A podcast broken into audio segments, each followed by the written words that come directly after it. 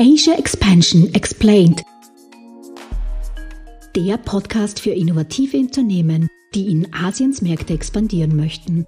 Country Insights, Expertinnen-Know-how, Best Practice Cases und spannende Karriere-Talks für einen erfolgreichen Markteintritt.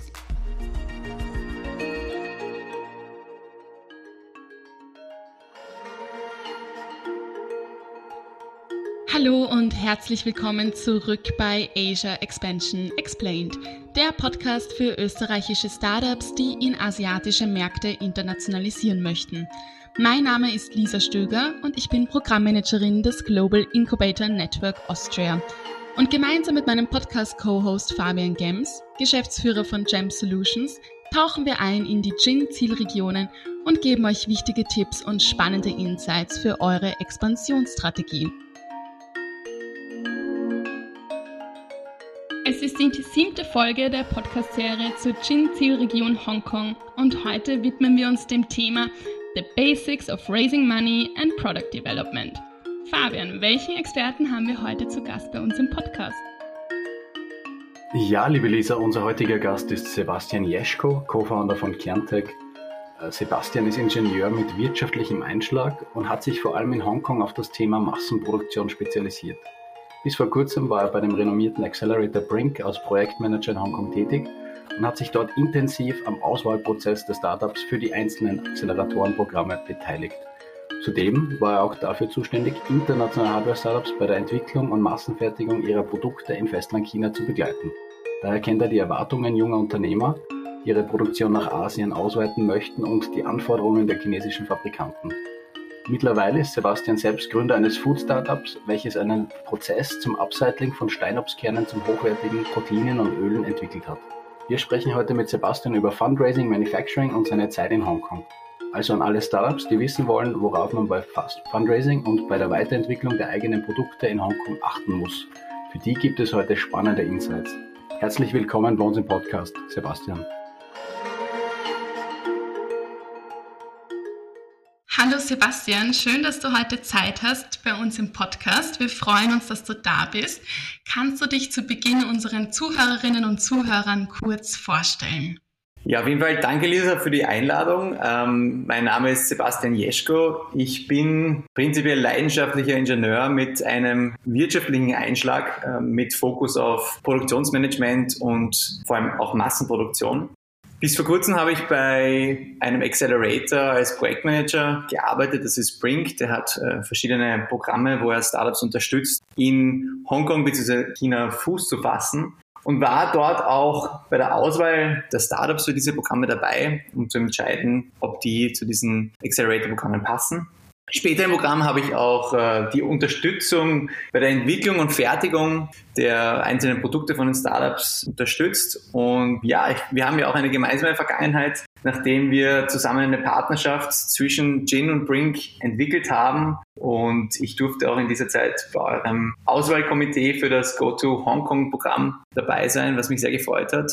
Ja, mittlerweile bin ich selbst Gründer eines Food Startups, welches einen Prozess entwickelt hat, um aus Steinobstkernen, also Kirsche, Marillenkernen und so weiter, hochwertige Proteine und Öle zu gewinnen. Und ja, ich freue mich heute mit euch über Hongkong und vor allem auch die Brücke zu China zu sprechen, über das Funding und das Produzieren dort. Genau, wir freuen uns, dass du da bist und du hast es eben schon angesprochen. Also du warst ja bei Brink und äh, Brink ist eben der Hardware Accelerator, mit dem wir auch für die Jingo Asia Programme kooperieren. Vielleicht hier dann eine kleine Einführung zu Brink an sich. Also was für Services bietet denn Brink internationalen Startups und welche Vorteile bringt es denn internationale Startups, sich bei Brink anzumelden? Ja, also ganz prinzipiell vielleicht einmal, wenn man nach Hongkong kommen will, dann muss man sich immer zuerst die Frage stellen, was will man dort eigentlich erreichen? Hongkong ist geballte Ladung an ähm, Startup-Know-how, an Investoren, Angel-Investoren und so weiter. Hongkong an sich ist ein spannender Markt, aber vor allem auch als Brücke zu China. Und ich glaube, gerade diese Accelerator-Programme, die auch VC-backed sind, so wie Brink sind da einfach ein wirklich gutes Tool, um an der Hand geführt zu werden, wie man auf diesem Markt Fuß fassen kann. Es ist immer die Frage, in welcher Phase des Unternehmens man sich befindet. Brink prinzipiell, die Accelerators sind großteils Early Stage ähm, Accelerator-Programme mit Fokus auf IoT, also Internet of Things, auf Food Tech, auf Agri-Tech, Health Tech und so weiter. Also die ganzen Buzzwords, die man in der Startup-Szene prinzipiell so kennt. Ich war jetzt prinzipiell vor allem in dem Hardware-Teil drin, wo es darum geht, in China produzieren zu wollen oder auch entwickeln zu wollen. Genau, darüber sprechen wir heute auch. Also Product Manufacturing auf der einen Seite, aber natürlich eben auch Fundraising. Hast du hier denn auch Tipps? Wie sieht es denn generell aus für Early Stage Startups, VCs? Ist es da leicht, einen internationalen Investor zu finden? Hast du da Erfahrungen gemacht von anderen Startups? Wie ist hier dein Eindruck? Ja, also Hongkong ist auf jeden Fall total Multikulti. Es sind wirklich, ich würde mal fast sagen, alle Nationen vertreten. Natürlich viele äh, amerikanische VCs, die sich dort niedergelassen haben, britische, Euro, ähm, sonst auch europäische viele. Es ist eines der am schnellsten wachsenden Startup-Ökosysteme. Ich glaube, das habt ihr wahrscheinlich schon in den vorangehenden Podcasts ähm, schon öfters gehört. Mhm. Geballte Ladung auf ja, einer Fläche, ich glaube ungefähr ein Drittel vom Burgenland. Und ähm, es ist eigentlich für jeden, zu jeder Phase etwas was dabei. Viel im Early Stage Investment, also sowohl Venture Capital, natürlich auch Business Angels, aber auch Governmental Funding gibt es in Hongkong viel für Early Stage. Und ja, wo man hin will, das kommt natürlich sehr stark auf die Phase an, in der man sich befindet und was man für ein Geld sucht. Ich glaube, da kann man auch viele Parallelen zu der europäischen Funding-Landschaft ziehen. Also suche ich eher zum Beispiel Smart Money, dann suche ich natürlich eher nach zum Beispiel Angel-Investoren und in Hongkong gibt es auch so klassische äh, Angel-Investoren Associations, wie wir es auch zum Beispiel in Österreich haben. Also zum Beispiel das Hong Kong Business Angel Network. Oder ich suche mir eben für die Early Stage Accelerators, die irgendwie VC-backed sind.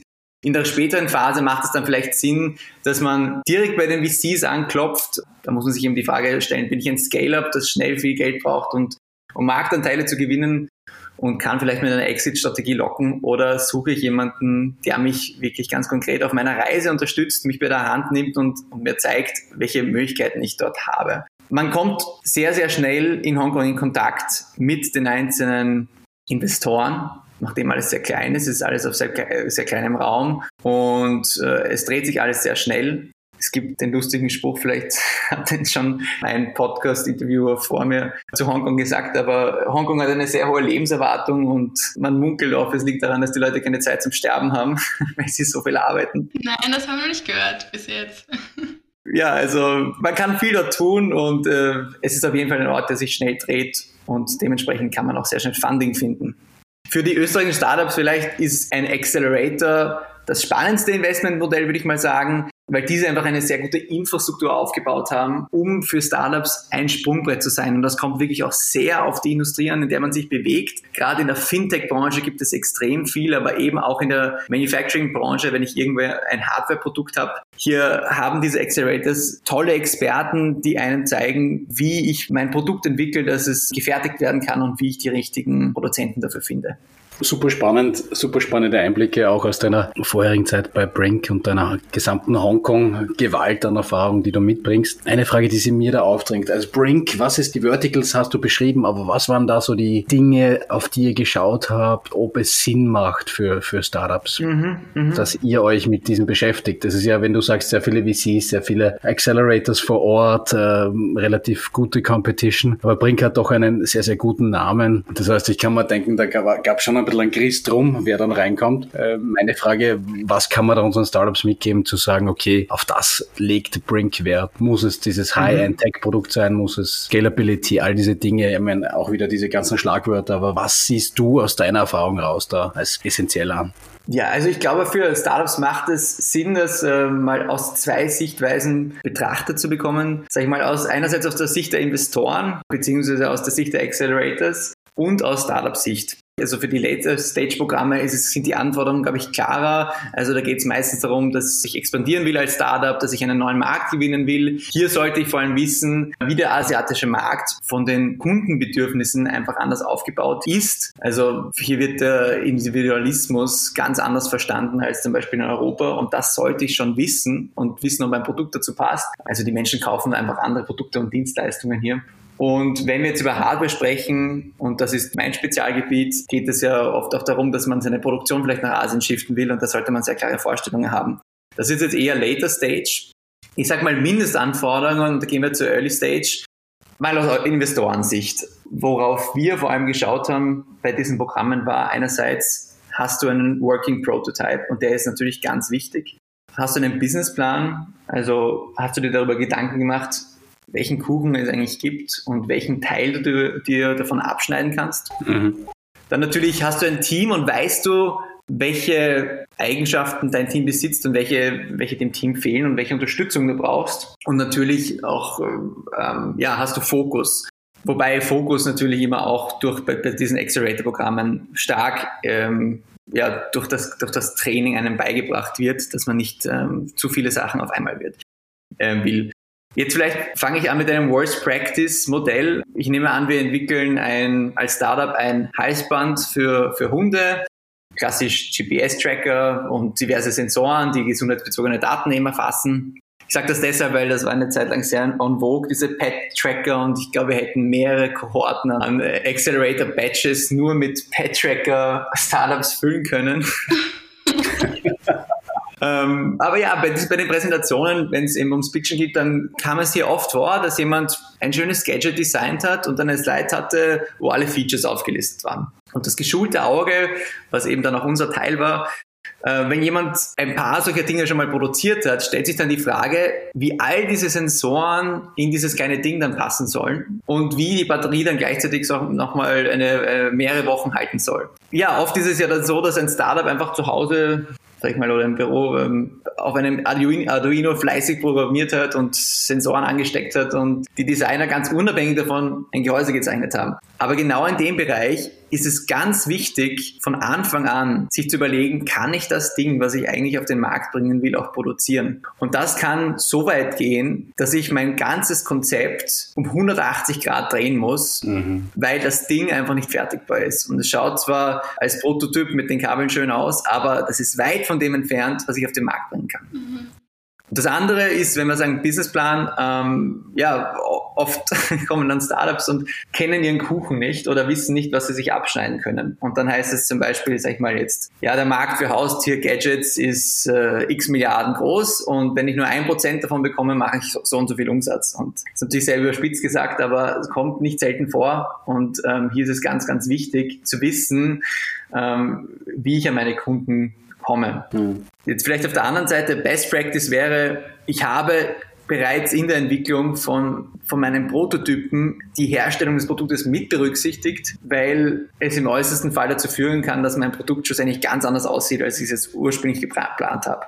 Weil, ja, wenn sich die Komponentengröße von irgendeinem, von irgendeinem Teil, meinem Gadget, sagen wir jetzt mal in diesem Pad-Tracker, um ein paar Millimeter ändert, kann sein, dass das ganze Konzept fällt. Mhm. Ich sag mal, das ist das, worauf wir geschaut haben in diesen Accelerator-Programmen. Versteht ein Startup sein eigenes Produkt, nämlich von vorne bis hinten. Was ähm, ich Startups immer sehr gerne mitgebe, ist, man sollte diesen Film im Kopf abspulen, wie die einzelnen Teile, die einzelnen Komponenten zu einem Produkt werden, wie das verpackt wird, wie es verschickt wird, wie es in der Fabrik prinzipiell zusammengebaut wird und schauen, ob es da irgendwelche Sachen gibt, die ich noch nicht weiß. Mhm. Das ist zwar etwas viel am Anfang, aber wenn man, ein, wenn man sich das mal grob durchgedacht hat, dann kann man auch dem VC oder wem auch immer, dem Investor, dem man es vorstellt, zeigen, ich habe die Risiken von meinem Produkt abgeschätzt. Und das ist eine der wichtigsten Dinge, um zu entscheiden, ob ein Startup wirklich bereit dafür ist, in einen Accelerator aufgenommen zu werden.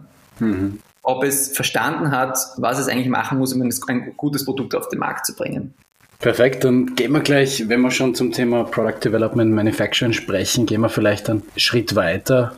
Du hast jetzt einmal sehr schön die Kriterien skizziert, wie ihr Startups bewertet habt. Ich glaube, da sind ganz, ganz viele heiße Tipps dabei für unsere Startups. Wenn ich jetzt ohne Accelerator oder ohne große Kontakte in Hongkong aufschlage und ich suche mir einen Produktionspartner, ob der dann in Hongkong sitzt, was eher unwahrscheinlich ist, oder dann in Shenzhen, Foshan, Dongguan, wo auch immer. Wo und wie fange ich an, diesen zu finden? Wie war da euer Ansatz aus deiner Erfahrung raus? Wie findet mhm. ihr diese, diese hochqualitativen Fertiger, wo es doch äh, Fertiger wie Sand am Meer gibt? Also für diese Aussage werden, werden mich vielleicht ein paar Leute köpfen wollen, aber es macht einfach Sinn für ein europäisches Startup, das noch keine Infrastruktur irgendwo in Asien aufgebaut hat, einfach wirklich mal auf Alibaba zu schauen. Nämlich aus mehreren Gründen. Erstens einmal sind dort ein Großteil der Fabriken gelistet. Es gibt, ich glaube, über 300.000 Fabriken in China. Also es ist für jeden was dabei.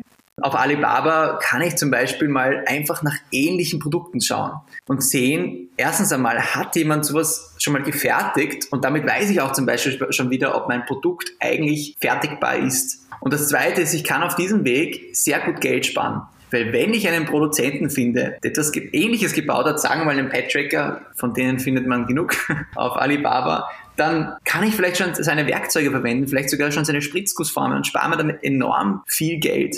Ich glaube, dass dieser Weg der beste ist, um sehr schnell herauszufinden, ob das Produkt, was ich, was ich bauen will, ob das ein Produkt ist, was es schon gibt und was für mich leicht äh, abgewandelt wird oder ob das was völlig Neues ist. Und jedes Mal, wenn es etwas völlig Neues ist, dann müssen eigentlich die Alarmglocken läuten. Weil das heißt, dass vielleicht, ich sage mal, ich, ich entwickle ein Produkt, das einfach die Hälfte der Größe hat von allen anderen vergleichbaren Produkten am Markt, dann ist die Frage, wie schaffe ich das? Liegt das daran, weil ich glaube, dass ich eine, dass meine Batterie doppelt so viel Leist, äh, doppelt so viel Energiespeicher hat als andere, dann ist vielleicht eigentlich die Batterie mein Produkt, mein, ähm, mein USP. Mhm. Und das ist auch das, wo die Alarmglocken eigentlich dann läuten müssen. Das heißt, wenn ich Produktionspartner finde, ist eigentlich am besten mal nach Alibaba zu schauen. Aber wenn es ums Produzieren prinzipiell selbst geht, muss ich vor Ort sein und habe am besten jemanden dort, der Chinesisch spricht und der mit mir in diese Fabriken geht und sie mir zeigt. Ich glaube, es ist sehr schwer, von woanders eine, eine, eine Produktion anzuleiten, wenn man nicht selber dort ist oder zumindest jemanden hat, der einen dabei unterstützt.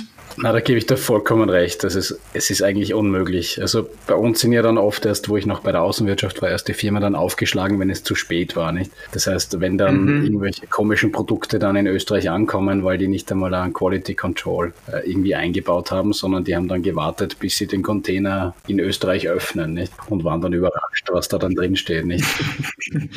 muss man schon mit sehr, sehr viel Vorsicht betrachten. Hatte ich hunderte Beispiele in meiner Zeit in, in, in Südchina. Also bitte, bitte, bitte macht's das nicht. Nehmt vorher das Geld in die Hand, um diese, diese Vertrauen auch kontrollieren zu können, ja. Diesen Vertrauensvorschuss, den ihr vielleicht habt in einem Manufacturer, was ich in China grundsätzlich mal nicht hätte. Aus dem einfachen Grund, bei denen geht's ja auch ums Geld machen und der Österreicher denkt dann immer, es wird günstig produziert in China und am Ende des Tages kommt dann halt der Klumpert aus, weil man, ja, weil sich die zwei Seiten einfach nicht einigen können und der Chinese dann, ich glaube, ein Beispiel ist jetzt kein Tech-Produkt, aber solche Sitzsäcke, also solche, solche mhm. Sitzsäcke, die bei uns, keine Ahnung, 50, 60, 70 Euro kosten. Der österreichische Unternehmen wollte das als Goodies einkaufen und wollte es für 5,50 Euro produzieren, nicht? Ähm, hat der Chinese dann halt einen Haufen Müll reingepackt, anstatt guten Füllmaterial und das Ganze, wie es dann in Österreich angekommen ist, hat ordentlich gestunken, wie sie den Container aufgemacht haben.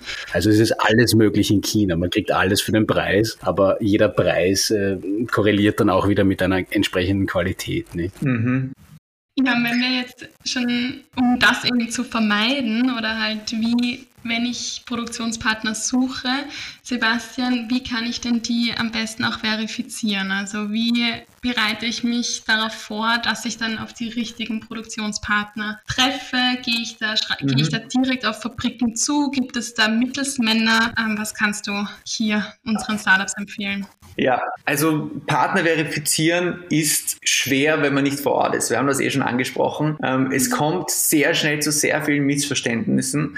Auf jeden Fall bräucht, braucht man jemanden vor Ort. Entweder man hat jemanden im Team, der bereit dazu ist, sich in Hongkong oder vielleicht in China ähm, niederzulassen und dort die Produktion anzuleiten äh, und, und spricht dementsprechend auch Chinesisch. Am besten jemand mit einem Netzwerk. Es gibt gerade bei den Accelerators, ich sag mal, Listen an Produzenten, äh, mit denen man schon öfters zusammengearbeitet hat, wo man weiß, dass die Startup-freundlich sind. Ich will da jetzt gar keine speziellen nennen, weil die einzelnen Fabriken natürlich auch sehr, sehr spezifische Produkte machen. Aber also Brink vor allem weiß auch, ähm, welche, welche Fabriken einfach geeignet sind, weil sie mittlerweile besser verstehen, wie ein Startup entwickelt und was es nicht dazu sagt. Und das Problem immer in China ist, wenn man etwas nicht dazu sagt, dann passiert es nicht.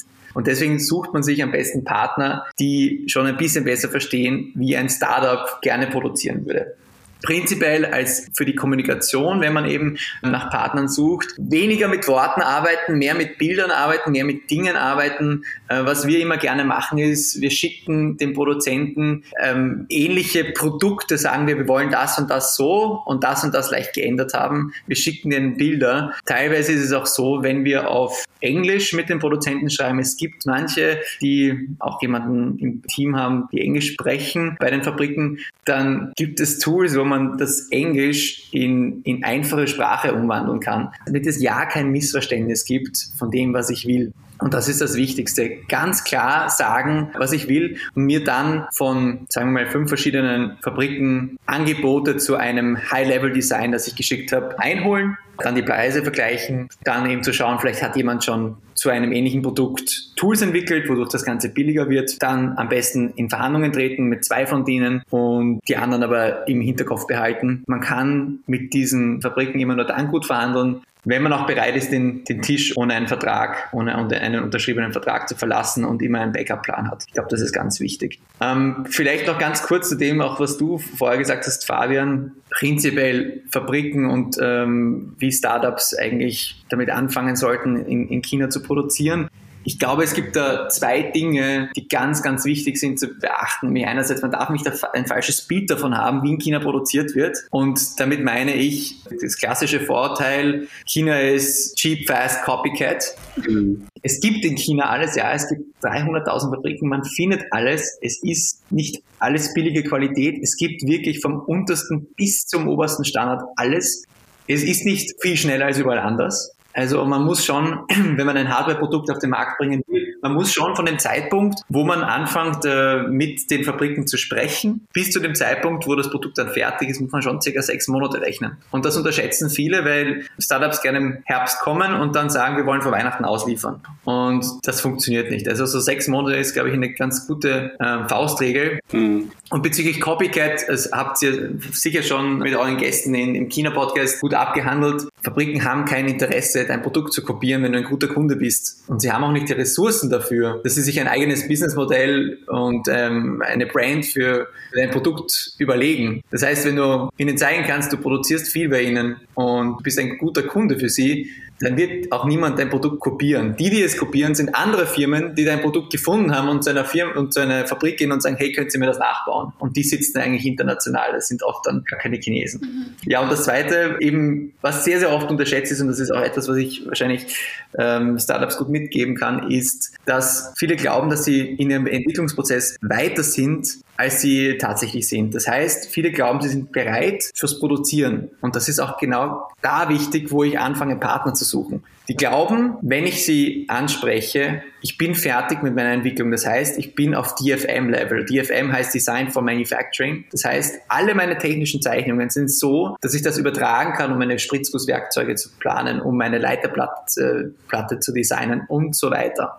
Und viele sind noch nicht auf diesem Standard. Und genau deswegen ist es, glaube ich, wichtig, Experten in Hongkong zu befragen, in China zu befragen. Hongkong ist einfach eine gute Brücke und, und für viele sicher das Beste, um, um, um damit anzufangen. Aber Experten zu fragen, was ich alles tun muss, um bereit für die Produktion zu sein. Mhm.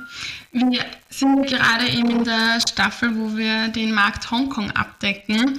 Und Hongkong ist natürlich sehr lukrativ für internationale Unternehmen, Startups, sich niederzulassen, zu gründen. Jetzt sind aber dann doch die Produktionsstätten und die Produzenten in Festland China. Gibt es hier ein etwas, wo du sagst, darauf muss man auf jeden Fall achten, wenn ich in Hongkong umgelassen bin, aber meine Produktionspartner dann in Shenzhen sind zum Beispiel, also gerade was halt auch die Partnerschaft betrifft. Gibt es da etwas von deiner Seite, wo du sagst, wo man aufpassen muss ja, oder beachten also soll? Auf jeden Fall ist ganz wichtig, dass man die, die Verträge auch mit der chinesischen Firma abschließt. Es gibt viele Produktionsunternehmen, die auch Niederlassungen in Hongkong haben und hier muss man aufpassen, weil es sein kann, dass ähm, wenn man dann in einen Rechtsstreit mit der Firma gerät, dass man merkt, also die Verträge wurden mit der Firma in Hongkong geschlossen, die versucht quasi sich dann von der chinesischen Firma abzuriegeln ähm, und äh, ich komme da eigentlich mit meinem Rechtsstreit gar nicht durch. Das ist definitiv etwas, worauf man achten sollte. Es gibt auch in Hongkong Fabriken, also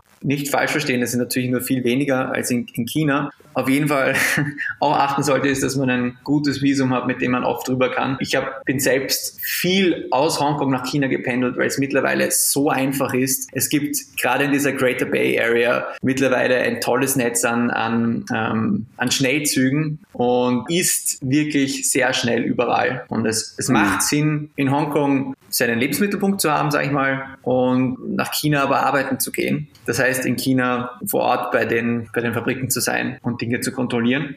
Und ähm, ich kenne kenn Startups, die, die haben teilweise gefühlt in der Fabrik geschlafen, weil sie dort so viel zu tun hatten, aber immer noch geschaut, dass ihr Lebensmittelpunkt dann in Hongkong bleibt, weil es vielleicht gerade für für westliche Startups, für westliche Unternehmer einfacher ist, in, in Hongkong zu leben, hm. weil es von der Kultur her unser ähnlicher ist. Als Pi mal Daumen Berechnung, wie ich das gemacht habe, ich habe ja fünf Provinzen über gehabt in, in, in Südchina. Alles, was unter 1000 Kilometer war, bin ich mit dem Schnellzug gefahren, weil das mit den Flügen um einiges komplizierter war. Da sieht man, wie schnell, also diese, diese 1000 Kilometer bin ich in dreieinhalb Stunden mit dem Schnellzug gefahren. Mhm. Das ist schon, ist schon ein Wahnsinn, was ich da, wie du sagst, sagst, äh, lieber Sebastian, vom, vom Netzwerk her aufgetan hat. Ja. Und in 15 Minuten bist du in Shenzhen, nicht? Also das von Hongkong in Shenzhen äh, direkt. Oder du fährst mit der U-Bahn bis zur Grenze, gehst drüber und bist dann auch schon direkt in Shenzhen. Also da hast du schon eine, eine gewisse Nähe, nicht? Also bis auf die Grenze merkt man eigentlich nicht, dass man die Stadt verlässt, wenn man wirklich, man steigt in die U-Bahn ein, fahrt zur Grenze, kurze Passkontrolle und steigt in die nächste U-Bahn ein. Das ist schon sehr smooth geworden. Ja, und ich glaube, das ist immer noch ist, glaube ich, immer noch die, die, die meist frequentierte, also zurzeit nicht wahrscheinlich, aber sonst, glaube ich, ist das die meist frequentierte Grenze der Welt, soweit ich das immer noch richtig mhm. in Erinnerung habe.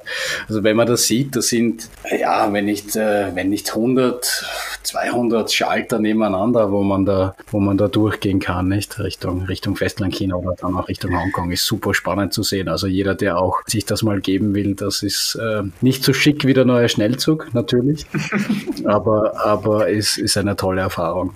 Und da hat man eigentlich auch als Ausländer sehr Glück, weil es gibt einen eigenen Schalter, gerade für Ausländer. Und man kann sich dann eigentlich an dieser Masse vorbei bewegen. Man braucht dann gar nicht so lange über die Grenze, wie man glaubt, wenn man die ganze Masse sieht. Ja, apropos Erfahrungen, äh, bevor wir zum Abschluss kommen, Sebastian, äh, was war denn das Spannendste, was du in Hongkong erlebt hast bei deiner Zeit bei Brink? Puh, ähm, das ist schwer zu sagen. Ich denke mal, das Spannendste ist für mich immer zu sehen, wenn Startups kommen und ähm, das ist immer ein bisschen Hop oder Top. Die, die einen sind extrem begeistert, nämlich auch kulturell von Hongkong und von China und die anderen mögen es gar nicht. Hongkong für mich ist eine, eine unglaublich schöne Stadt. Ich habe es geliebt, dort zu leben, weil sie so viel bietet und ähm, ja, es wird nicht, wird nicht umsonst New York von Asien auch genannt. Es gibt auch andere Städte, die diesen, diesen Ruf haben. Aber das Spannendste war für mich eigentlich dieser krasse Kontrast zwischen Hightech und Financial District und auf der anderen Seite eigentlich, ja, diese, wie soll ich sagen, eher Rural Areas, wo ähm, die Produktionslandschaft ist. Und alles ist sehr nah beieinander. Und man kommt sehr schnell von einer Welt in die andere. Also gerade wenn man aus Hongkong zum Beispiel nach China fährt und wenn man jetzt ähm, ganzen Startups-Trips, ähm, die wir hier organisiert haben, wie die Augen alle aufgegangen sind, weil sich plötzlich das Umfeld so, so, so schnell äh, verändert hat. Und die einen haben es geliebt und die anderen haben sich, haben sich nicht so echt gefunden. Ja. Das war eigentlich immer sehr spannend zu sehen, ja. Super, na dann äh, gehen wir noch in die Frage, die wir jedem unserer Podcast-Experten auch stellen. Du hast jetzt schon viel gesprochen über die Voraussetzungen, die Startups mitbringen müssen. Wenn du jetzt aber einen Faktor raussuchen müsstest, was ist denn dein persönlicher Erfolgstipp, um erfolgreich in Hongkong, aus Hongkong heraus Geschäfte zu machen? Mhm. Ich habe dort vielleicht zwei Tipps, einer aus der Hardware-Sicht und einer aus der generellen Startup-Sicht. Aus der Hardware-Sicht ein großer Fehler, äh, den ich sehr oft gesehen habe, war, dass Startups sehr stark an ihrem Produktdesign gehangen sind das kann einen so lähmen, dass man am Schluss nicht mehr rauskommt und schlussendlich kein marktfähiges Produkt entwickelt. Manchmal macht es sogar vielleicht Sinn, gar kein Hardware-Produkt zu haben, weil eigentlich die Software das Besondere ist und ich nehme dann quasi was äh, off the shelf. Das ist sicher ganz wichtig und das habe ich auch anfangs mit Fokus gemeint. Man soll, man muss wissen, wo der Fokus liegt und vielleicht muss man ein Produkt nicht ganz neu entwickeln, ähm, um einen, einen USP irgendwo zu finden. Aus allgemeiner Startup-Sicht mein persönlicher Tipp und auch mein Leitspruch, nachdem ich mittlerweile selbst Gründer bin, ist, äh, Idee ist 10% und die, die restlichen 90% ist das Team. Es ist ganz wichtig, die richtigen Teamkollegen zu finden, mit ihnen gemeinsam die richtige Unternehmenskultur aufzubauen, weil das ganz maßgeblich entscheidend ist, auch für den späteren Erfolg. Und man sollte eben wissen auch, welche, welche Eigenschaften dem Team noch fehlen. Mhm. Das ist auch etwas, worauf wir sehr, sehr stark geschaut haben. Ich glaube, jeder Investor schaut vor allem auch auf das Team, weil das in Wirklichkeit die Erfolgsstory schreibt und nicht die Idee. Ein sehr schöner und vor allem wichtiger Tipp für den Schluss. Vielen Dank, Sebastian, für deine Einblicke heute zum Thema Fundraising und Manufacturing in Hongkong. Alles Gute und ich hoffe, wir sehen uns bald wieder. Danke für die Einladung. Liebe Zuhörerinnen und Zuhörer, wir sind schon wieder am Ende unserer heutigen Folge angelangt. Wir freuen uns, wenn ihr auch nächste Woche wieder mit dabei seid bei Asia Expansion Explained. Das war Asia Expansion Explained, Ihr Podcast für eure Internationalisierung nach Asien. Ihr habt Fragen, Anregungen, Wünsche? Dann schreibt uns unter podcast.gin-austria.com. Weitere Infos zu den Startup Services von Global Incubator Network Austria findet ihr auf gin-austria.com. Ready for the next steps? Go big, go global, go Asia.